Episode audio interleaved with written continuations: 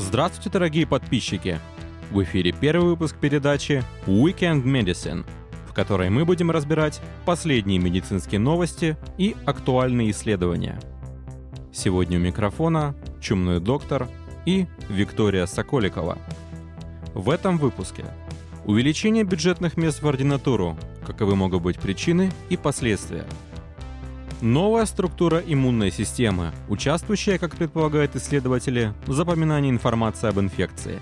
Новый тип нейронов, открытый с помощью технологий транскриптомики. И многообещающий метод лечения травм спинного мозга. Для начала немного новостей. Министр здравоохранения России Вероника Скворцова заявила, что с 2019 года количество бюджетных мест в ординатурах страны должно увеличиться в 2,5 раза, передает ТАСС. Произошедшее является очень интересным явлением. На протяжении последних двух лет тактика Минздрава была сокращение бюджетных мест в пользу целевых, что подтверждалось статистикой за 2016, 2017 и 2018 год. А сейчас они делают все наоборот. Почему? Проблемные места оказались укомплектованы вчерашними студентами? Улучшилась общая ситуация в здравоохранении? Об этом мы спросим Валерия Валерьевича Самойленко, руководителя отдела инновационной образовательной деятельности Санкт-Петербургского медико-технического колледжа Федерального медико-биологического агентства. Добрый вечер. Здравствуйте. Добрый вечер. А, итак, а, наш вопрос заключается, ну, как бы тематика сегодняшнего вечера и сегодняшней беседы — это а, новость, которую я увидел на сайте Мидраша, и там была цитата из э, ТАСС. Вероника Скворцова заявила о том, что в два с половиной раза увеличивается количество бюджетных мест, и в связи с этим возникает резонный вопрос, почему так происходит, потому что в 2017 году директор Департамента медицинского образования и кадровой политики в здравоохранении Татьяна Владимировна Семенова, она заявляла, что пока она будет жива, дословно, все бюджетные места будут отданы под целевые. И с 2000, как минимум, 16 года и до 2018 политика Минздрава была в уменьшении количества бюджетных мест по конкурсу, увеличение целевых, уменьшение коммерции в некоторых местах, или, допустим, как в Москве или в Петербурге, цены на коммерческую ординатуру в некоторых, э, по некоторым специальностям были очень высоки, там, до 200 тысяч рублей и выше. То есть, э, наоборот, как бы все последнее время было, была тенденция, что будет снижение доступности ординатуры, а сейчас вдруг резко увеличивается количество бюджетных мест. Вот э, хотим узнать, почему, на ваш взгляд, это произошло. Вот, замечательно, что прозвучала оговорка на ваш взгляд, потому что вообще, если честно, комментировать политику Минздрава мы можем только по косвенным упоминаниям, по анализу и по ну, каким-то сопоставлениям происходящих событий и выступлений. Поэтому то, о чем мы можем говорить, это, скажем так, наше видение, наше предположение о том, что происходит в системе медобразования и доступности медицинской помощи. На самом деле, вот сразу оговорю в вашем вопросе формулировку уменьшения бюджетных мест и увеличения целевых. На самом деле противопоставлять бюджетные и целевые нельзя. Это абсолютно разные дефиниции по отношению к местам. И э, бюджетное может быть целевым и нецелевым, да и внебюджетное может быть целевым и внецелевым. Что происходит, на мой взгляд? Ну, во-первых, давайте договоримся, что, наверное, министр здравоохранения вряд ли самостоятельно курирует все-все-все возможные направления деятельности Минздрава. И в структуре Минздрава есть люди, ответственные за определенные направления. В отношении кадровой политики и медобразования таким уполномоченным лицом является названная вами Татьяна Владимировна Скворцова. И в другой новости, которая прошла, если мне память не изменяет, 6 сентября, было сказано, ТАСС ее опубликовал, что Татьяна Владимировна устроила, нет, там было написано иначе, Татьяна Владимировна выразила недовольство или что-то вот такого рода на совете ректоров медицинских вузов, указывая, что ректоры медицинских вузов не в полной мере выбирают те места, которые Минздрав публикует, которые, точнее, выставляются на государственный конкурс по представлению Минздрава. Говорить отдельно о местах ординатуры, о политике ординатуры и о том, насколько она доступна в тех или иных регионах, в том числе по Сулейману, отдельно от всех остальных шагов Минздрава было бы неправильно. Иначе мы уподобимся тем известным мудрецам, которые препаторно исследовали слона с разных сторон. Действительно, изменение позиции Минздрава по отношению к ординатуре происходит. Но одновременно происходит еще несколько крупных и взаимосвязанных телодвижений в системе здравоохранения. И если наше время вот так жестко не лимитировано, давайте попробуем построить систему. Нет, мы совершенно не регламентируем наше время. Угу. Окей.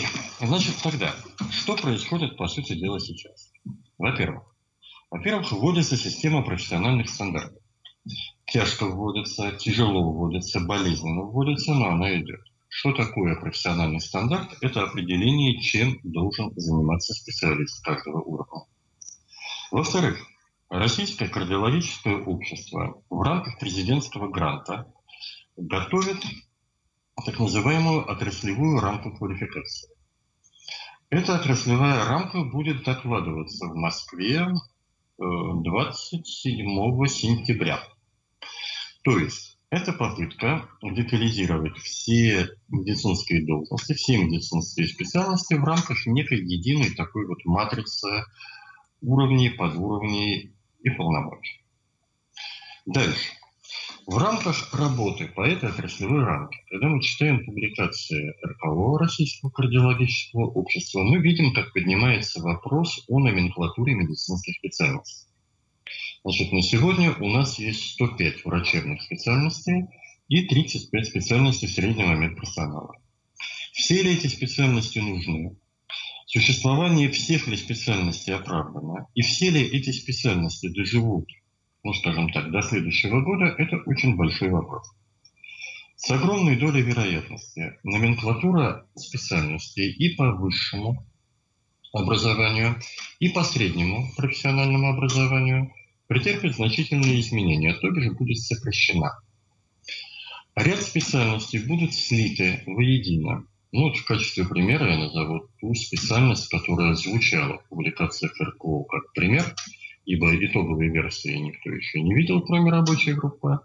Допустим, специальность э, врача-косметолога вышла из врача-дерматовенеролога и когда аналитическая группа, работающая в рамках проекта, проанализировала трудовые функции первой и второй специальности, выяснилось, что они во многом и очень во многом совпадают. Таким образом, существование специальности врача-косметолога вот так вот целиком ставится под большой вопрос. Почему это делается? Зачем это нужно? Потому что избыток специальностей, которые у нас существуют, с одной стороны, порождает огромное количество образовательных программ, с другой стороны, огромные сложности в практической деятельности медицинских работников за пределами мегаполиса. То есть, если мы говорим об огромной московской больнице, да, там в достаточном количестве можно найти и кардиологов, и пульмонологов, и эндокринологов и так далее. Когда мы говорим о маленькой больнице, которая находится где-нибудь в глубине России, где есть, по сути, два врача на уровне ЦРБ, перекрывающие все терапевтические направления, получается, что им приходится иметь по две, по три, по пять специальностей. В штатном расписании приходится делить ставочки по 0,25, по 0,2 и так меньше, и еще меньше, чтобы разделить между докторами. В результате получается, что один врач имеет 3-4, бывало и 5 сертификатов. Это означает, что он должен 3, 4, 5 раз учиться раз в 5 лет, продлевая эти сертификаты, или работать за пределами правового поля. Более того, с перспективой внедрения непрерывного медобразования станет совсем смешно, потому что придется получать по 50 кредитов в рамках каждой этой специальности. Итак, количество специальностей, вероятно, будет сокращено. Это вопрос номер один. У среднего медперсонала будет точно так же, скорее всего. Далее. Понимая, что количество специальностей будет меньше, надо понимать, что и направление ординатуры будет меньше. И довольно давно идет вопрос о создании так называемой ступенчатой интернатуры. И здесь я процитирую ту же Татьяну Владимировну, которая неоднократно говорила на совещаниях, приводя пример, допустим, хирургии. С тем, что ординатура по хирургии может быть и в двух, и в трех, э, на двух, на трех ступенях. То есть сперва общая хирургия, которая дает право доктору работать на уровне поликлиники, потом, предположим, какая-то более глубокая ординатура, которая дает возможность оперировать в стационаре, и совсем уж э, ультравысокая ординатура, скажем, по нейрохирургии, или по трансплантологии, или там, по кардиохирургии. Таким образом, кто-то может получить ординатуру за один год, а кто-то будет получать ее за пять То есть система-то на самом деле намного глубже, чем просто количество бюджетных. Что происходит, на мой взгляд, с количеством бюджетных? Да, ну и еще один, наверное, надо сказать, э, аспект, который надо понимать, обсуждая вопрос. Ординатура бывает разная. Ординатура бывает дорогая и дешевая. Я имею в виду те расходы государства и те расходы э, физического лица, если ординатура платная. Ординатура бывает востребованная и невостребованная. И, наконец, ну, мы же честно говорим, да, Ординатура бывает та, которая приводит к большому доходу по окончании ординатуры, и та, которая позволит всю жизнь, если будет найдено рабочее место, жить исключительно на государеву заработную плату. Поэтому на совещании ректоров, которое вот прошло у нас совсем недавно, госпожа Семенова говорила о том, что у нас огромное, колоссальное количество ординаторов и ординатур по специальностям, которые являются коммерчески выгодными. И здесь самый яркий пример, вот тот, который сейчас был у нас на слуху, на глазах, это пластическая хирургия. Э, на этот год, вот если смотреть по, опять же, по публикациям, только Академия Сеченова взяла 53 ординатора по специальности пластическая хирургия. Да, давайте говорить честно, это специальность, которая позволит нам, если не нам, конечно, а тем, кто на нее поступит, по окончании этой ординатуры устроиться в хорошую косметическую клинику, и этот человек, наверное, никогда не останется голодным. В то же время есть специальности, которые нужны, нужны системе здравоохранения, но они не дадут такой замечательной перспективы. Это специальности, допустим, ну, допустим, гериатр. Ну, пока в нашей системе гериатрическая служба не столь коммерциализирована, не столь перспективна для молодых людей. Специальность психиатра тоже на сегодняшний день не даст достаточно большого дохода в ближайшей перспективе. Специальность радиология. Татьяна Владимировна называла цифру. Минздрав на этот год, вот на текущий 18-19 учебный год, выставил на конкурс, сейчас не вспомню цифру, что-то, по-моему, порядка 120 финансируемых государством Э, мест в ординатуре по специальности радиология. Востребованы были всего 17. И дальше я цитирую госпожу Семенову, это означает, что через два года, в самом идеальном случае, если все будут хорошо учиться никто не будет отчислен, страна получит не 120 запланированных, а всего 17 врачей-радиологов. Итак, что же происходит? На мой взгляд, господа, я не сотрудник Министерства здравоохранения, не член вот тех рабочих групп высокого уровня, которые принимают фундаментальные и кардинальные решения, но по роду специальности систему также отслеживаю и анализирую. Минздрав наводит порядок в своей системе, так, как он его понимает.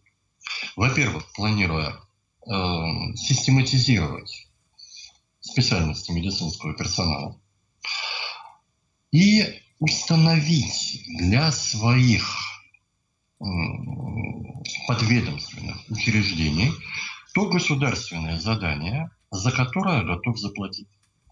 И это государственное задание должно быть увязано, с одной стороны, с возможностями подведомственных вузов, с другой стороны, с потребностями отрасли, причем отрасли по регионам. И вот здесь мы вспоминаем вот то самое слово, которое вы назвали в преамбуле нашего разговора, слово «целевое распределение». Минздрав – система, которая отвечает, помимо прочего, за кадровое обеспечение подведомственных ему учреждений. Поэтому Минздрав по своей работе должен и проводит эту работу, анализировать кадровую обеспеченность по регионам, по населенным пунктам и по территориям. И иметь представление, сколько специалистов в каждой отрасли нужно сейчас и в перспективе, с учетом возраста, там, естественного ухода людей из специальности.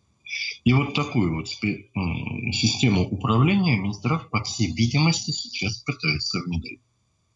С одной стороны, через определение количества мест, финансируемых за счет средств бюджета, с другой стороны, за счет введения понятия целевого набора, ведь, по сути, целевой набор очень близок к понятию распределения. Ты хочешь получить специальность, пожалуйста, ты можешь ее получить, но ты будешь реализовывать эту специальность там, где это нужно государству. Если, по крайней мере, ты планируешь учиться за государственные деньги. И здесь мы начинаем балансировать между двумя принципиально важными понятиями, найти границу, между которыми крайне трудно.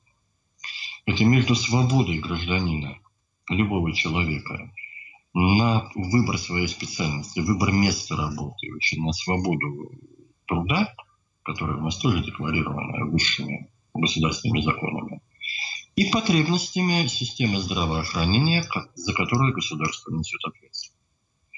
Вероятнее всего, по моему представлению, вот решаться это противоречие будет за счет развития системы негосударственных вузов. Потому что Минздрав в рамках своей полномочий в рамках полномочий в состоянии управлять подведомственными учреждениями, то есть учреждениями государственной системы. И если система государства будет не в состоянии профинансировать необходимое количество мест по востребованным выпускниками медицинских вузов специальностям, то, вероятнее всего, эту нишу займут негосударственные вузы. У нас их достаточно много, и вот за счет этого поля можно будет развиваться. Естественно, это будет дорого. И вы назвали цифру, что ординатура стоит порядка 200 тысяч, если я правильно услышал, в год. Да, То это есть... э, была информация, это была даже вот люди даже писали петицию, люди пытались писать э, письмо президенту, насколько я знаю, студенты угу. московских и санкт-петербургских университетов, э, потому что вдруг внезапно их поставили перед фактом, что ординатура стоит в некоторых местах по два, в два раза дороже. То есть э, у людей не было прям именно было не сколько возмущения э, ценой, сколько тем, что это вот они об этом резко узнали, и, соответственно, пришлось резко перекраивать все планы. Вот. Ну, в отношении вот этой достаточно известной истории, с чем она была связана? Связана она была с изменением финансирования образовательных учреждений, когда государство четко и достаточно жестко поставило вопрос, что обучение внебюджетного студента должно стоить не меньше, чем средства, которые государство выделяет на финансирование одного бюджетного студента. Ну, мотивировка была в том, что для обучения внебюджетных студентов используются государственные здания, государственное оборудование, зарплата преподавателей, которые, опять же, платятся из государственного бюджета. То есть было сказано, ребята, давайте пусть все будет по-честному. Государство платит, ну, предположим, 100-200 тысяч э, за обучение одного студента, обучение внебюджетное должно стоить столько же. Дальше мы упираемся в нашу вечную беду, в неумение прописывать договоры и в неумение читать договоры при подписании. Ибо при заключении договора любого, в том числе и на платное обучение, э, в тексте договора должно быть прописано, является ли цена неизменной, и если она меняется, то как она меняется. Там, где это было прописано, ну, собственно говоря, и проблемы-то большой не было потому что изначально в договоре была предусмотрена возможность повышения цен. В отношении стоимости 200 тысяч, вы знаете, безумно трудно в наши дни оценивать абстрактные абсолютные цифры. 200 тысяч, с одной стороны, это огромные деньги, это много, это очень много. С другой стороны, не так давно в одной из профессиональных групп Фейсбука обсуждалась заработная плата врачей в той же самой э, Москве. Институт, ой, я могу ошибиться в названии, Институт, э, по-моему, медицинского менеджмента, как-то вот так он называется, Департамента здравоохранения Москвы, это Давид Валерьевич Мелик Гусейнов, опубликовал аналитику по заработным платам э, врачей э, и среднего медперсонала города Москвы. И вот там в обсуждении, в котором принимали участие и рядовые врачи, и главные врачи крупных московских клиник, прозвучало, что сегодня врач по дефицитным специальностям в Москве может получать и 250, и 300 тысяч рублей в месяц. И я сейчас не назову, но вот так с фронтом разговор пошел, заявленную среднюю заработную плату врача, но заработная плата медицинской сестры в Москве вот на конец лета в среднем составляла 74 тысячи. Вот. Таким образом, получается, что стоимость обучения в ординатуре 200 тысяч на самом деле это далеко не предел. Ординатуры стоили 300 и 400 и более. В соотношении с будущим вероятным доходом а, Получается, что год обучения в ординатуре мог стоить месячную, там, двухмесячную будущую заработную плату при условии, конечно, успешного трудоустройства. И здесь возникает вопрос, почему в нашей системе вполне естественно взять кредит на новую хорошую машину, но вот так вот тяжело приходит э, система образовательных кредитов, хотя, будем говорить честно, она развивается. А, давайте немного вернемся к нашей ситуации про э, увеличение бюджетных мест. Э, скажите, пожалуйста, извечный вопрос, который будет волновать всю страну, это будет равномерно или э, будут какие-то приоритеты по регионам? Как, на ваш взгляд, это будет происходить? Если это будет сделано правильно, то, естественно, будет приоритет по регионам. По идее, что сейчас должен сделать Минздрав и что он делает на самом деле? Ну, можно там долго спорить о статистике, о работе наших учетных форм, о достоверности этих данных и так далее. Вот, но тем не менее эта работа ведется. Необходимо посмотреть, сколько у нас специалистов есть в разных регионах, причем как целиком, так и в разрезе по профилям.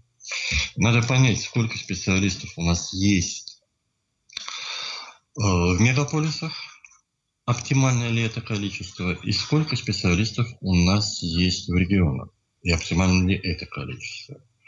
Естественно, Минздрав, как э, уполномоченный орган исполнительной власти федерального уровня, нацелен на то, чтобы ну, добиваться результата везде.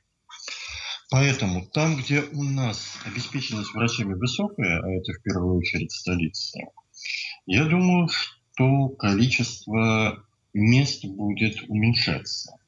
А вот для регионов, где обеспеченность недостаточно, увеличиваться. И инструментом, основным инструментом, будет именно тот целевой набор, о котором мы говорили в самом начале беседы. То есть в крупнейших вузах будет выделяться квотированное какое-то достаточно большое количество мест для подготовки специалистов из конкретного региона. Не станет ли это напоминать такое распределение 2.0, новую версию распределения, которое было при... во времена Советского Кон... Союза? Конечно, станет. Безусловно, станет. И уже стало. Потому что в инфографике, которую готовила, готовили ваши же специалисты, было показано, как в 2016-2017 году доля целевого набора увеличивалась, ну, если не кратно, то, по крайней мере, достаточно значительно. Мы обсуждали, вот, как бы смотрели эту инфографику при подготовке к эфиру. Это есть. И позиция Минздрава здесь достаточно проста. Э, коль скоро мы говорим о рынке, о рыночной экономике вообще в масштабах страны, то Минздрав тоже выступает игроком этого рынка. Он отстаивает интересы государственной системы здравоохранения и э, размещает заказ том виде и в том объеме, который нужен государству. Если кто-то желает играть по своим правилам, если кто-то хочет э, идти в разрез, кто-то хочет получить ту специальность, которую государство не хочет финансировать, в дело вступает внебюджетная система. Тогда этот человек самостоятельно ищет себе место, ищет средства на подготовку и обучается так, как считается нужным. Угу. Государственное управление, да, оно возвращается. Назовем его распределением или иначе, но принципы, наверное, единые. Хорошо. Ну, подытоживая наш разговор, получается, что эти заявления Вероники Скворцовой и вообще все эти телодвижения Минздрава — это часть большой реформы в целом. И мы видим какие-то, то есть, а, отдаленные признаки того, что происходят большие изменения. Правильно я понимаю? Это точная формулировка. Большое спасибо. Будем надеяться, что это будут позитивные изменения. Как всегда, будем да. надеяться на лучшее, но готовы к худшему. Готовы. Всего доброго. Спасибо. Спасибо. Спасибо. Всего хорошего.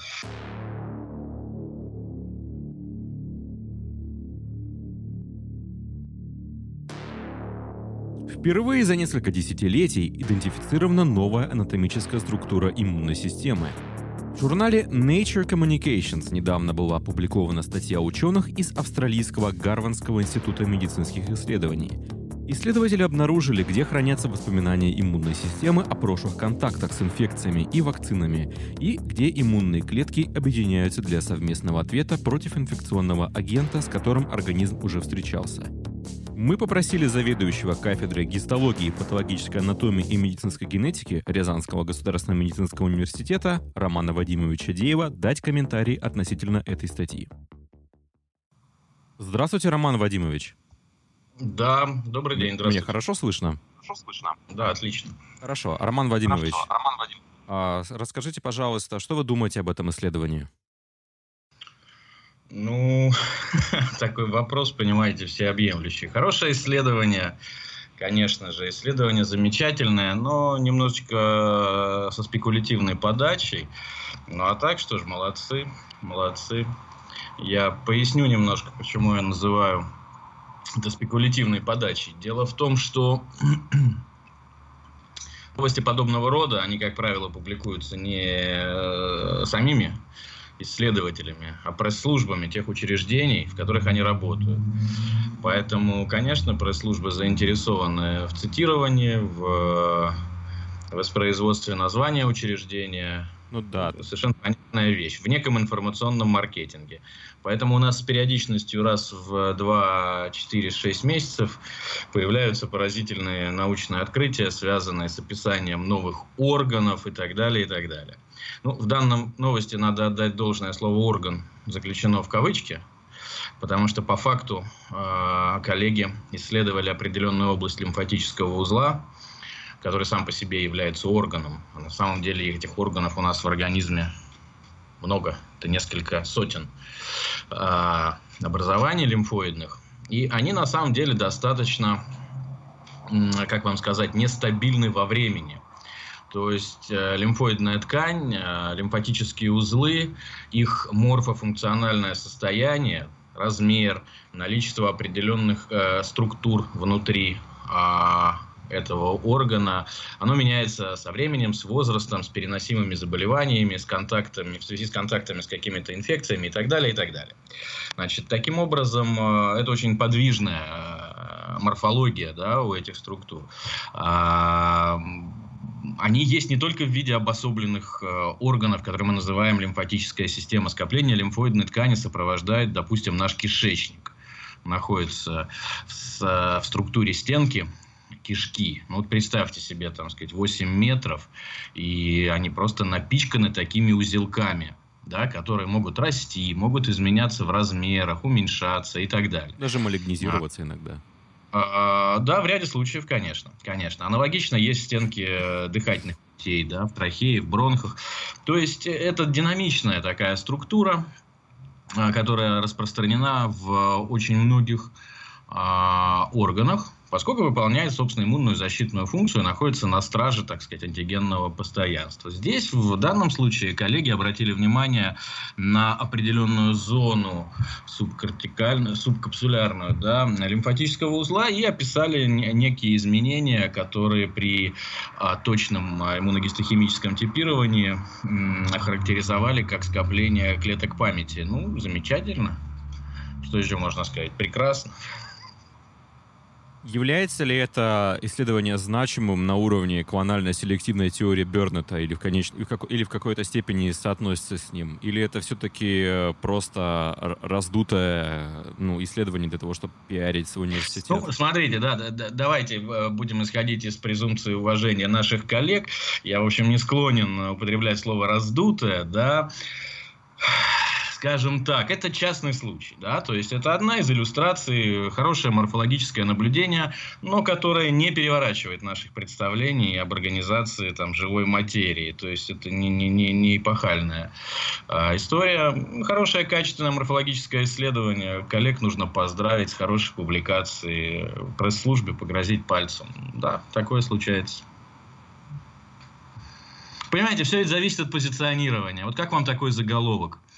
А, грануляционная ткань-временный орган иммунной системы. Вполне же годится для современной университетской пресс-службы, правильно? А, допустим, грануляционную ткань, которая образуется у нас при заживлении каких-то ран, порезов и так далее, она формируется у каждого человека много раз в течение жизни. И действительно, в связи с большим скоплением клеток иммунной системы, если смотреть на нее под определенным углом зрения и раскрывать именно иммунную ее функцию, вполне можно назвать таким образом. Но это было сделано советскими учеными там, лет 30 назад, понимаете? Но никто тогда не умел раздувать э, планетарных сенсаций из своих наблюдений. Ну, вероятно, надо учиться, надо учиться позиционировать свои, значит, открытия таким образом. Ну, вот это из той же серии. Хорошая, качественная работа, но уж повода для хайпа немного. По поводу вообще того, что, ну, даже тут локальная шуточка образовалась, что э, открывается так называемый новый орган, а какой-нибудь заведующий кафедры советский, это 50 лет назад еще, или даже 100 лет назад это описывал в каком-то вестнике, да. А, конечно, конечно. Дело в том, что все-таки э, морфология в широком смысле этого слова науки достаточно консервативные. А это означает, что э, у нас все-таки есть четкие критерии, которые мы применяем к такому уровню организации живой материи, как орган. Да? На самом деле разные определения этого понятия, они, в общем-то, немного различаются, но тем не менее есть общепризнанная точка зрения, что это относительно обособленный участок организма, имеющий свою особую характеристику с точки зрения структуры, свой совокупный набор функций, свои субъединицы, структурно-функциональные единицы, свое особое кровоснабжение, иннервацию и так далее.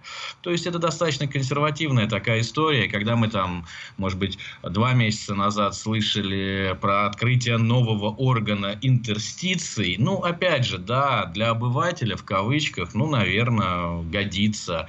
Но, слушайте, вопросы, связанные с аутопаракринной регуляцией, не говоря уже про эндокринную регуляцию, известны 50, 60, 70 лет. Я не говорю про эндокринную, это еще больше. Где, в общем-то, естественно, это интерстициальное межклеточное пространство, разумеется, рассматривается рассматривается как э, транспортная система, транспортная среда для обмена как гуморальными факторами регуляции, так и для контактных взаимодействий разных э, клеток. Поэтому, ну, вот, понимаете, это, это про службы, ученые тут ни при чем, да. Угу. Скажите, пожалуйста, а были какие-то до этого исследования, которые... Э, сейчас нестабильная связь. Если есть возможность, тогда, наверное, отключите камеру, а то, похоже, она жрет трафик. Угу. А, вот скажите, пожалуйста, а, до этого э, то, что открыли эти ученые, оно было как-то до этого описано, и либо предполагалось, что там будет подобная ткань, или это все-таки э, инновация? Да нет, ну смотрите, это лимфатический узел, он почти полностью, за исключением некоторых элементов, состоит из лимфоцитов. Он, собственно, поэтому и называется лимфатический узел.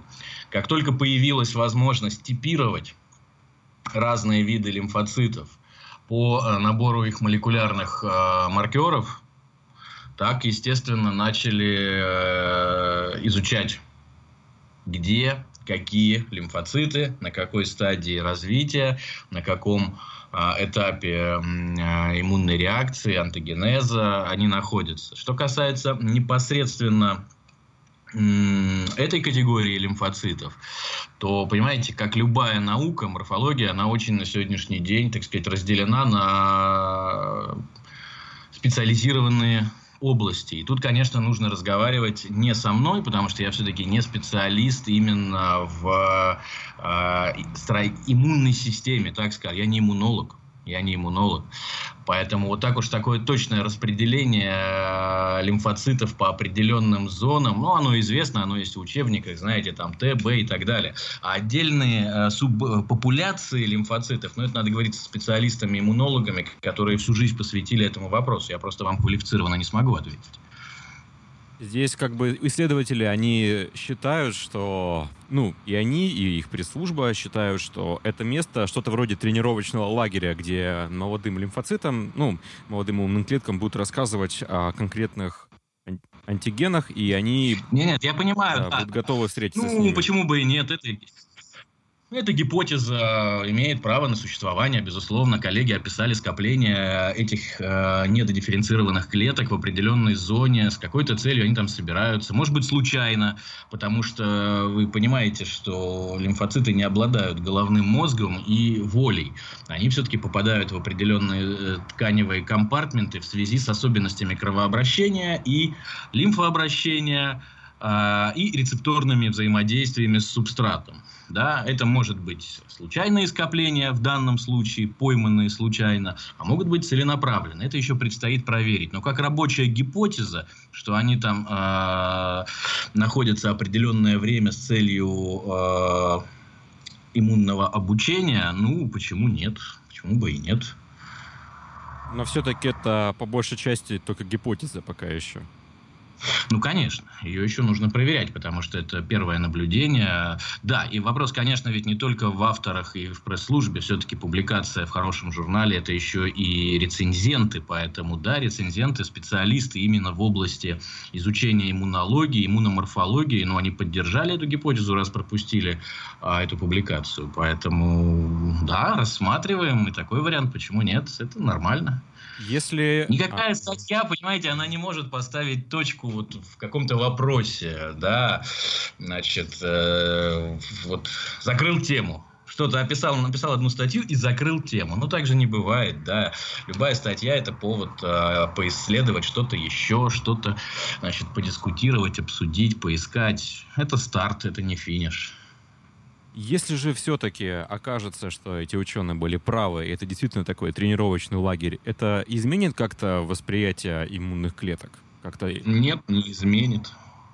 Ну, мы просто, у нас появляется, значит, вот в этой достаточно сложной сети а, образования клеток иммунной системы, их миграции, дифференцировки, обучения, значит, э, расхождение по разнообразным тканевым нишам и так далее, и так далее, появляется еще один элемент. Ну, так сказать, чтобы он меняет парадигму, да нет, конечно. То есть в целом это будет просто улучшение понимания клонально-селективной теории, которая существует. Так точно. Ну, с моей точки зрения, это так. С моей точки зрения, это так. Я не склонен к каким-то громким заявлениям на эту тему. Кстати, о громких заявлениях вот есть молодой врач, допустим, и он бесконечно видит даже в серьезных журналах или агрегаторах, которые выпускают и статьи о том, что где-то что-то было открыто, и постоянно о том, что, ну, брыжейка это орган, вот это орган, открыли новую систему, открыли, ну, новый тип клеток. Вот, сегодня у меня будет сейчас с Алексеем Паевским разговор по поводу новых типов нейронов головного мозга. И а, вот, с одной стороны, кажется, что анатомия достаточно статичная, а с другой стороны, периодически возникают такие открытия. Как же все-таки вот молодому специалисту к этому относиться? Слушайте, ну, э, вопрос ведь в, так скажем, уровне этих открытий. Все-таки, если мы говорим про микромир, да, про микромир. Мир клеток, э, мир тканей, и то в меньшей степени тканей, а в большей степени клеток, то, конечно, открытия здесь происходят и происходят по много раз в год, и это очевидно. У нас э, миллиарды клеток, а, и по большому счету то, что есть в атласах и в учебниках, это некая минимальная выжимка, которую мы можем отличить друг от друга при помощи глаза, либо какого-то увеличительного прибора. На сегодня же день открытия находятся в сфере молекулярно-генетической, да, поэтому, когда мы берем морфологически различимые, неразличимые, вернее, на глаз идентичные структуры, находящиеся приблизительно в одном и том же месте, но исследуем их с точки зрения активности тех или иных генов или с точки зрения молекулярного профиля, конечно, среди 10 одинаковых по внешнему виду мы можем найти функционально разные и вполне справедливо описать их как разные подвиды той или иной клетки. Да? Это касается, вот, допустим, нейронов. Это касается клеток иммунной системы, разнообразных субпопуляций лимфоцитов и так далее, и так далее, и так далее. Но как только мы с вами переходим на другой структурный уровень организации, даже на тканевый, а уж тем более на органный, ну, здесь э, молекулярное типирование не используется, да, здесь все-таки макромир уже фактически, это глаз, это глаз и иногда микроскоп. Поэтому какие-то громкие открытия из анатомии, из анатомии, ну, они требуют, конечно же, пристального очень внимания. Ну, два года, три года назад, значит, э, была открыта новая порция устойчивая, воспроизводимая у большинства людей а, волокон в связках коленного сустава. Да, помню. Ну, да, условно, хорошо, допустим. Вот. А какие-то вот э, более, что ли, выдуманные, конечно, вещи, они ну, вызывают скепсис, безусловно. То есть, с точки зрения анатомии и микроскопической анатомии нужно быть крайне осторожным, сдержанным и все это дело перепроверять. С точки зрения клеточной биологии, с точки зрения мира, э, гетерогенного мира клеток, нет, там это происходит достаточно регулярно, конечно. Но на самом деле, понимаете, пройдет определенное время, с моей точки зрения, и все наши классификации, которыми мы работаем, они будут иметь э, такое, знаете, образовательное историческое значение. Сейчас это уже происходит, потому что входит э, уже даже в учебный процесс, а он более консервативный, чем практический процесс.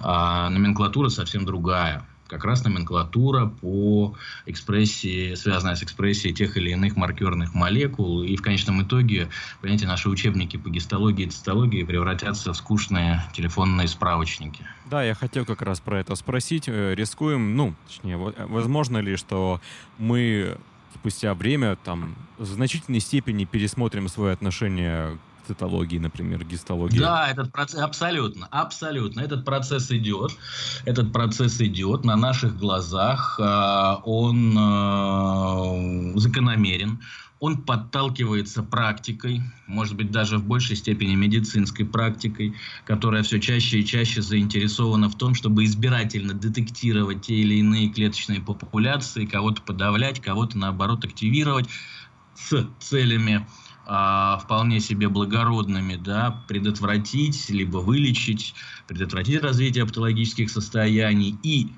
или естественную деградацию структур, связанных со старением, допустим, да, или наоборот. Вот, поэтому, конечно, мы к этому придем, да.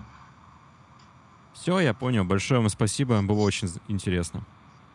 Спасибо вам, спасибо вам. Всего доброго. До свидания. До свидания. Благодарим Романа Вадимовича. Очень интересный комментарий получился. Ну, а пожелаем вам, чтобы вы были немножко более скептичны, но тем не менее следили за исследованиями.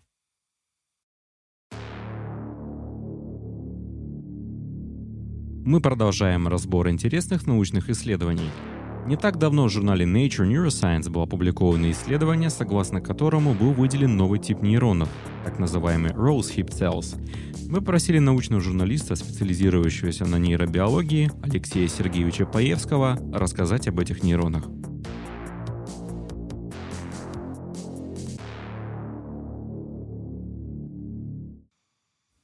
Здравствуйте, Алексей Сергеевич. Скажите, пожалуйста, нам... Алло, здрасте. Итак, а, первый вопрос. Как правильно назвать Rose Hip Cells в нашей номенклатуре? Как уже было решено их называть? Ну, мы решили называть их клетками шиповника. Шиповника именно, да? Нейронами шиповника. Угу. Скажите, пожалуйста, является ли этот э, вид нейронов уникальным для человека, или же, предположительно, он есть еще у каких-то видов? Ну, смотрите, пока что авторы говорят, что он, скорее всего, есть, то есть он есть точно у человека, и вот точно нету мышей. Угу. А, возможно, он, возможно, он а, есть у приматов, мы его еще не искали. Поскольку открыли его в постмортем а, образцах мозга человека. Скажите, пожалуйста, в чем основная функция этого нейрона? А, тоже пока не очень понятно. То есть понятно, что он выполняет а, тормозные нейроны. Вот, они так, как говорят, обволакивают вокруг аксонов и тормозят там, где не тормозят другие. Вот, насколько я понимаю, так они говорили. То есть они очень близки к корзинковым нейронам, basket cells или нейроклеоморфным клеткам, чуть, клеткам чуть-чуть. Вот. Так что вот то, что пока что не очень много понятно, потому что, опять же, их смотрели по, а, по генетике, по, у них совершенно по-другому, ну, у них уникальный профиль экспрессии генов, а, вот из того, что я видел в Nature Neuroscience. Вот. Так что пока точной функции нет. То есть мы знаем, что они немножко тормозят. А, в смысле, что они тормозят, они, они а, а, гамкоргические. Вот. То есть они тормозят так. не только химическим способом, скажем не, не, не, так? В смысле, как вообще работают нейроны, да? А, эти нейроны, а, то есть как, как работает передача сигнала? Ну, синапс, вы знаете, как он устроен, Конечно. да? Угу наверное. Вот есть у нас нейромедиаторы э, возбуждающие, есть тормозные. Вот эти нейроны, эти, э, они обладают нейромедиаторами тормозными. Гамма-аминомасляной кислотой, главный тормоз нашего организма. Вот. И я так понимаю, что они вот в, участвуют в торможении возбуждения определенных участков головного мозга. Угу. Скажите, почему этот нейрон, скажем так, не был обнаружен ранее? Это недостатки оборудования? А, да, то есть как бы, ну, на самом деле просто проекты вот по полному клеточному атласу э, человека, он не очень, не очень давно существует. Это вот как раз а, очередной, очередной проект Алленского института. Они молодцы, у них огромное количество атласов головного мозга, они составили полный атлас э, мозга дрозофилы, и атлас картирования головного мозга человека, атлас э, секции головного мозга человека. Вот сейчас они составляют атлас базу данных клеток, причем живых клеток в числе. И поскольку клеток у нас нейронов в головном мозге у нас огромное количество, у нас 86 миллиардов нейронов, а, то, естественно, когда э, и человека не, не так активно изучают, как других животных, поскольку в живом человеке копаться не очень хорошо. Вот. А, то вот именно поэтому, то есть, э, что и только сейчас начались такие масштабные проекты по составлению большой базы данных э, всех нейронов человека, а там же, помимо всего прочего, вот новый проект Алиновский, он чем хорош, а, там они получают от нейрохирургов живые клетки, вот прямо сразу после операции, и делают их не только там структурную и генетическую аналитику, но и электрическую. То есть по, по активности отдельных нейронов уже есть, электрическая активность отдельных нейронов есть база прекрасная. Вот. Так что это мы просто сейчас находимся в начале, в начале пути. Вот. Плюс у нас, у нас появились большое количество новых методов, там и флуоресцентное маркирование но на животных – вы, может быть, помните, не так давно, года полтора-два назад были открыты уникальные нейроны э, в клауструме у мышек. Да, что было. Сразу же захотели привязать сознание. Там mm-hmm. был один нейрон, который опутывает, проходит весь, весь мозг. Вот.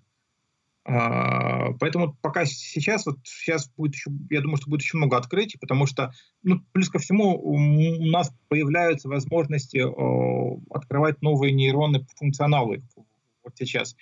Только за этот месяц там, новых нейронов было найдено огромное количество ну, по функциональному характеристикам. Не по морфологии, не по генетике, а по функционалу. Там нейроны, которые отвечают за чувство бесстрашия в гиппокампе, вот только что были а, нейроны времени в гиппокампе же только что тоже было. Очень много всякого, всякого сейчас находят, и, и процесс будет еще несколько лет происходить. Угу. А, скажите, может ли этот нейрон быть фармакологической мишенью для каких-либо процессов? и препаратов? Да, может быть. А, не исключено, а, не, опять же, поскольку мы точно не знаем его функцию, да, а, но возможно, возможно, эти нейроны будут мишенями для каких-то новых антидепрессантов А, Б противоэпилептических препаратов 2. Собственно, как, как поскольку они, им, то есть, если мы сможем их, их э, таргетно возбуждать, они, может быть, могут вот как раз против, вру, про, анти, про антидепрессанты я, конечно, сам перепутал, а вот с противоэпилептическими препаратами, да, то есть возбуждающие эти самые, а, ну, или анксиолитики, антипротивотревожные вещи. Вот. Скажите, пожалуйста, на ваш взгляд, а насколько сильно изменится за вот 10 лет восприятие нейронов относительно их типов и прочее, благодаря новым э, методам исследования, таким как транскриптомика и подобным им? Ну, к, ну, скажем так, вот мы сейчас, сейчас мы, мы в нейронауках, а, таких вот мокрых, фундаментальных, а, находимся в середине, центре большого взрыва. То есть сейчас все распространяется бурно в разные стороны – там точно можно сказать, что изменится кардинально. Особенно а, нужно понимать, что сейчас, сейчас, это мы сейчас нейронами занимаемся. И только-только люди приступают к такому же процессу по остальным типам клеток в головном мозге. Только что вышла совершенно потрясающая работа по морфологии астроцитов. А, наша отечественная работа, ее сделал Алексей Семьянов в Институте биорганической химии я даже не успел с ней еще нормально ознакомиться, вот, совсем свежая, даже, по-моему, позднее, чем э, нейрон э, шиповника. А, при этом как бы астроциты это самые изученные глиальные клетки. Там есть потом еще микроглия, которая тоже очень интересная и очень много чего, от чего от нее зависит. Там есть олигодендроциты, которые тоже как-то участвуют в, в, в работе мозга. То есть все будет еще интереснее. А что касается именно вот наших классических представлений, которые есть сейчас, почему, ну... Они а... уже меняются. Они уже меняются, потому что... Э, потому что ну, до недавнего времени, ну, там, последние 10, до 10 там, лет, 10 лет назад, было четко понятно, что да, у нас есть нейроны, благодаря им мы, мы мыслим, есть остальные клетки, которые как-то э, поддерживают их работу. Какие-то клетки питают, перетаскивая, перетаскивая а, питательные вещества из крови, ну, гематоэнцефалический барьер, какие-то вещи, клетки там занимаются а, макрофаг, макрофагной активностью, то есть микроглия там поедает остатки. А вот. А, соответственно, Э, соответственно, соответственно, а сейчас мы понимаем, что все совсем сложнее. Сейчас у нас есть, э, точно мы уча- у нас участвуют в даже в процессах мышления астроциты. То есть как у нас синапс чаще всего он тройной, то есть не только два нейрона.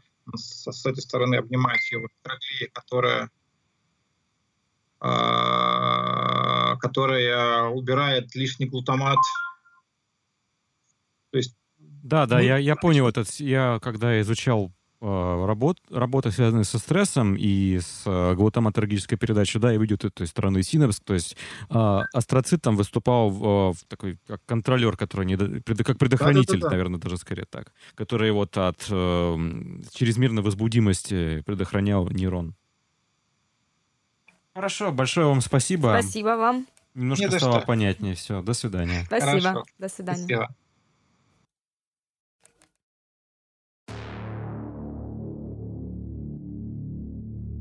Согласно Всемирной организации здравоохранения, ежегодно в мире от 250 тысяч до 500 тысяч человек получает повреждение спинного мозга, в результате чего значительное число этих людей остаются инвалидами.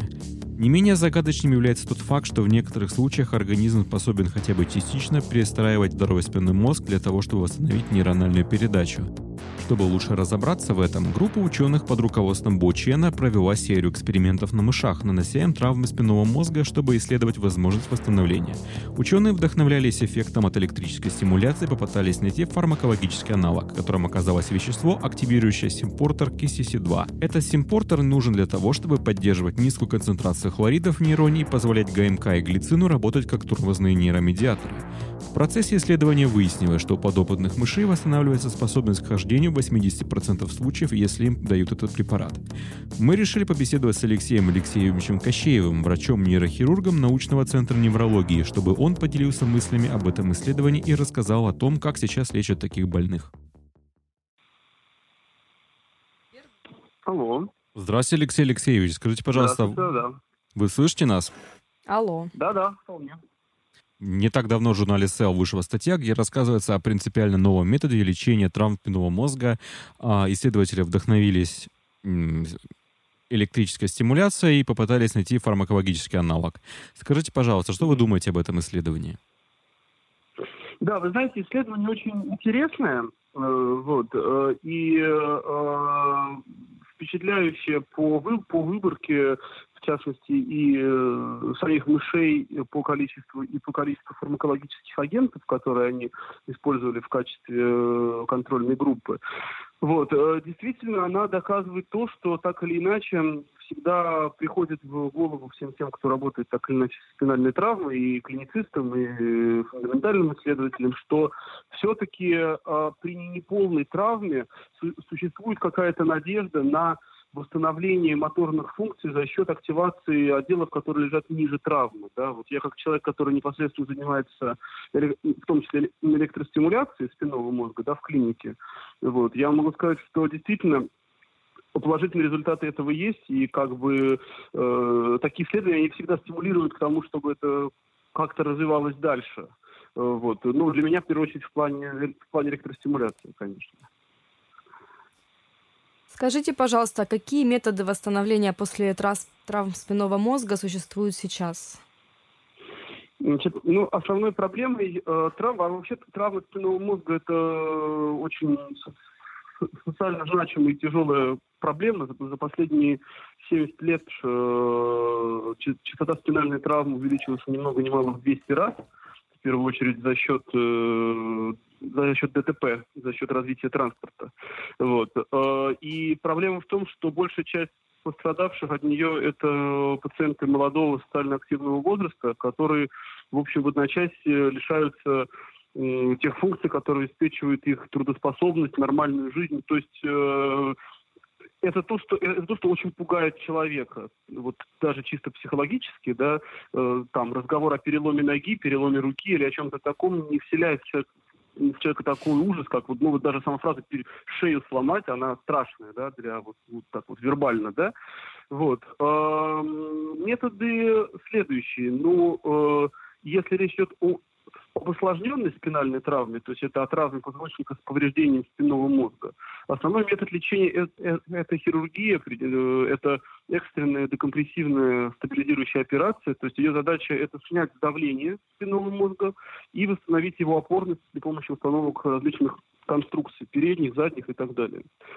Значит, эм, к сожалению, э, эта операция должна быть выполнена в очень ранние золотые часы. Желательно как, можно быстрее после получения травмы или стабилизации пациента. С этим в России есть большие проблемы, потому что э, мы страна больших расстояний, не все стационары оснащены техникой для этого, не везде есть хирурги, умеющие это делать. И хотя ситуация улучшилась за последние там, десятилетия, но она все еще не дотягивает до большинства европейских стран. Поэтому многие такие пациенты получают хирургическую помощь не своевременно.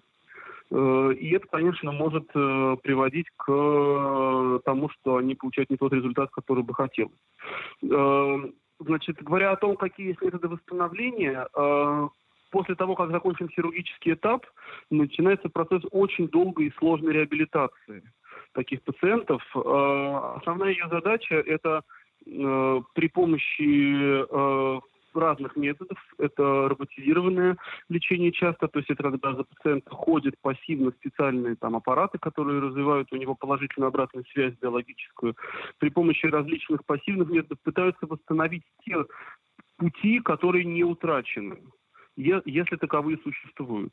К сожалению, если речь идет о полном анатомическом перерыве спинного, спинного мозга, то, в принципе, все восстановление сводится лишь к тому, чтобы человек смог использовать имеющиеся у него, оставшиеся у, у него функции максимально полно, потому что остальные функции, к сожалению, утрачены безвозвратно. И вот тут как раз начинается, так сказать, острие науки, то, что интересует всех, это как можно восстановить спинной мозг. Вот. Э, если говорить о каких-то анатомических сметах восстановлений, то до, на текущий момент наибольшие э, так сказать, надежды возлагаются на, на мезонхимальные стволовые клетки. Существуют э, технологии, естественно, это все технологии пока что и инвитро, и на животных, да, которые предполагают то, что э, если пациента получить, э, если пациента получить мезонхимальные стволовые клетки и пустить их по пути развития э, нервных волокон, то можно попытаться, условно говоря, био, ну, биологически, да, э, порванный вот этот вот разрушенный путь. Но проблема заключается в том, что пустить клетки по, по такому пути развития очень сложно. Кроме того, там стоит проблема онкогенеза. То есть э, такие клетки могут начать неконтролируемо делиться и тем самым вызвать злокачественную опухоль. Пока что это находится на стадии разработок. Ну вот плюс еще есть, конечно, из того, что обсуждается активно, это э, технологии э, сшивки этих аксонов э, при помощи э, значит, непонятного вот этого метода, который пропагандирует Серджио Канавера, да, в своих экспериментах по отрезанию головы, наверное, вы знаете, Конечно, да, знаю. Что, который, хочет, который хочет пришить голову, да. Он все Но... так это и не сделал, насколько я знаю. И мне, я на самом деле к этому крайне скептичен. А, это вообще не, не относится к этому. Огромное количество трансгуманистов бесконечно меня спрашивают, а что ты думаешь про Сержа Канавера? А он действительно это сделает? А вот ты следишь за этим? Вот, а, да. Вы понимаете, ну, нет, мы все тут врачи, ну, и я да. вспоминаю анатомию, вспоминаю огромное количество черепных нервов, и не говоря уже про спинной мозг, и ну, тут руку не всегда хорошо, или там отдельные какие-то части Конечно, получается да. пришить, а здесь еще и с кровоснабжением э, тех э, структур, которые просто вот за секунды погибают без этого кровоснабжения. И, и а, ну, этот ученый предлагает вот, да, что там, пришью. Ну, вот в, этой, ну вот в этой истории, на самом деле, для меня, поскольку эта история имеет совершенно непосредственное отношение к э, спинному мозгу, потому что, потому что пришивание головы, по сути, и есть пришивание искусственно перерванного спинного мозга конец в конец.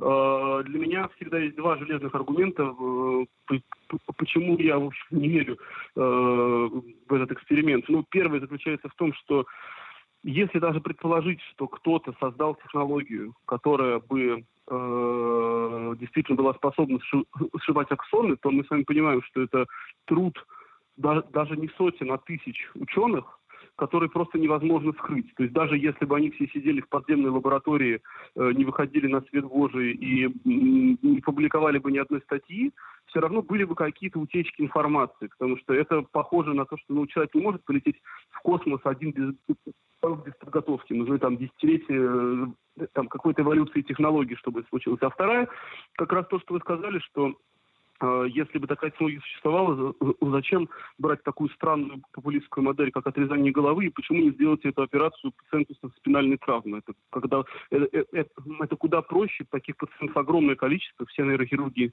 с ними имеют дело, и это пациенты, поверьте, а, которые уже давно парализованы, они согласны на любые эксперименты, им вообще все равно, они готовы на, люб, на что угодно, чтобы э, у них хоть хотя бы большой палец на, на ноге заработал. И как бы зачем в этих условиях голову отрезать человеку, э, когда можно взять любого такого больного, мне совершенно непонятно. В данном исследовании было указано, что создатели, скажем так, вдохновлялись электростимуляцией. Расскажите, пожалуйста, об да. этом методе электростимуляции, что он нам дает. Существует технология, э, она является частным примером нейромодуляции, которая называется SCS, э, Spinal Cord Stimulation. Это инвазивная стимуляция спинного мозга, которая представляет собой э, наложение электрода, перкутанное наложение, то есть он через кожу ставится эпидурально на какой-то отдел спинного мозга э, с последующим подключением его к источнику тока, на котором задаются различные пара, параметры амплитуда, частота, ширина импульса и так далее. Значит, это метод совершенно не новый, то есть э, он начал применяться в практике с 1967 года, как, когда была разработана теория входных ворот нейрофизиологическая, и э, этот метод является одним из сейчас традиционных, очень высокодоказательных методов лечения хронической нейропатической боли. Собственно, для, для нее он в основном и применяется, хотя он имеет еще ряд интересных там, применений, например, лечение стенокардии, лечение урологических нарушений и так далее.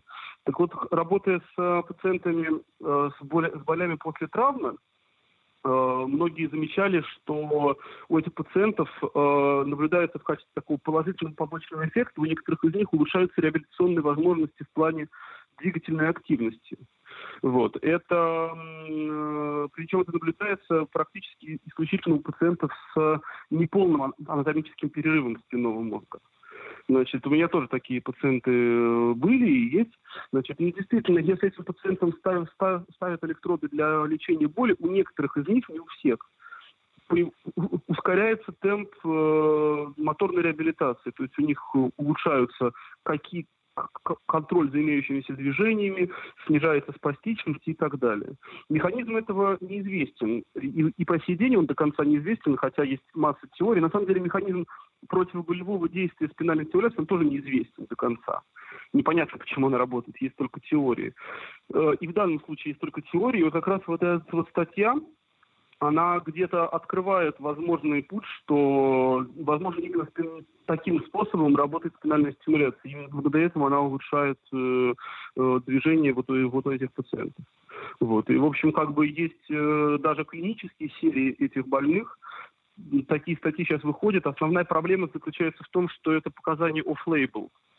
То есть, э, по идее, э, исходно спинальная стимуляция не предназначена для для, для, для улучшения моторных функций, но все знают, что в некоторых ситуациях она их может улучшить. На, на мой взгляд, э, исследования в этой э, сфере нужно продолжать, я и сам их как бы продолжаю, и но ну, нужно быть очень осторожным, чтобы не дискредитировать метод, потому что если брать всех пациентов подряд, в том числе и с полным анатомическим перерывом, то можно сразу наткнуться на недовлетворительный результат, и это приведет просто к дискредитации метода. То есть все будут считать, что это шарлатанство, что это какая-то там завлекаловка для отработки квот. Вот. И очень важно, чтобы так не получилось. Скажите, пожалуйста, как долго держится эффект от электрической стимуляции? А, если говорить о противоболевом эффекте, то э, как правило, противоболевом и противоспастическом, то, как правило, это эффект присутствует на, во все время на наличие постоянной или переменной стимуляции. В принципе, то же самое, я думаю, можно сказать справедливо и про моторную функцию. То есть для того, чтобы электростимуляция работала, нужно, чтобы она работала, чтобы генератор был включен. Да? Поэтому сейчас существуют специальные подзаряжаемые генераторы, да, которые можно при помощи магнитной катушки подзаряжать через кожно, то есть э, не меняя их. Это особенно актуально вот для молодых пациентов с травмой потому что если у них еще долгая жизнь впереди, то каждые пять лет менять этот генератор нежелательно было. Сейчас есть статьи, которые говорят о том, что спинальная стимуляция где-то обладает не только маскирующим эффектом, то есть она не только активирует эти э, пути, но и как бы лечит. Да, то есть сейчас показано, что если что есть пациент, например, с болью, у которых стимуляция Э, проводится, скажем, в течение какого-то количества лет, и за эти годы она как бы вылечивает боль, боль исчезает, и стимуляцию можно прекратить. В принципе, возможно, что для моторных Э, для моторной реабилитации э, то же самое может быть справедливо. Э, исследований пока недостаточно. Конечно, объяснение и тому, и другому – это феномен нейропластичности, столь интересный и модный сейчас, потому что действительно мозг и периферическая нервная система даже взрослых людей, они обладают очень большим потенциалом к восстановлению. Авторы этого исследования, они замечают, что если мышам перестать давать этот препарат, то через две или там чуть больше времени, а, через две или больше недели, а, к сожалению, опять они возвращаются к тому, что у них теряется двигательная активность. Соответственно, если этот препарат в, в том виде, в котором он существует сейчас, дойдет до людей, это означает, что эти люди будут э, пожизненно обязаны его принимать. Скажите, пожалуйста, на ваш взгляд, mm-hmm. как, каким способом введения будет оптимально, какой способ введения будет оптимален для такого препарата? Это будут инъекции или это будет пероральный препарат? Uh, ну, конечно, тут нужно будет изучать его фармакодинамику и фармакокинетику у людей. Мне кажется, что одним из оптимальных способов, если это было бы возможно, ну, может быть, это говорю, потому что я нейрохирург, и мне ближе все инвазивное, но мне кажется, что это, конечно, ин, что, что это интратекальная помпа. То есть э, наверняка э, я не изучал вопрос о токсичности этого препарата, да, но, наверное, для того, чтобы он проникал мозг в больших дозах, он должен потребляться в очень значительных дозировках. Поэтому, наверное, было бы здорово, если бы можно было или подводить эпидурально к месту травмы, или там субдурально какой-то катетер, по которому бы он высвобождался из помпы, или же, в принципе, можно было бы создавать какие-то депо этого препарата, например, в месте травмы э, существуют э, различные хирургические технологии, которые позволяют депонировать препарат в разных местах, ну, предположим, существуют губки э, с депо антибиотиков, может быть, если действительно это все окажется так, как есть, может быть, когда-то хирурги, оперируя, мы оперируя финальную травму, будем делать декомпрессию и на этапе декомпрессии обкладывать, например, пофантазируем, да, место перерыва какими-то губками, где бы было контролируемое освобождение этого препарата, и он бы непосредственно работал в этом месте. Или это вот помпы, да, как сейчас есть, баклофеновые помпы, морфиновые помпы, то есть, э, конечно, помпа это определенный дискомфорт для пациента, но я думаю, что если на кону, так сказать, возможность ходить, то я думаю, что это, э, эту цену можно заплатить. Большое спасибо. Спасибо вам. Спасибо. Спасибо. До свидания. Всего доброго. До свидания.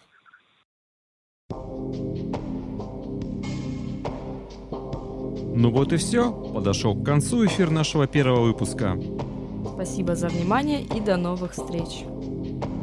По возможности отпишите комментарии к этому выпуску ВКонтакте или на SoundCloud. Нам очень важно знать ваше мнение. Спасибо.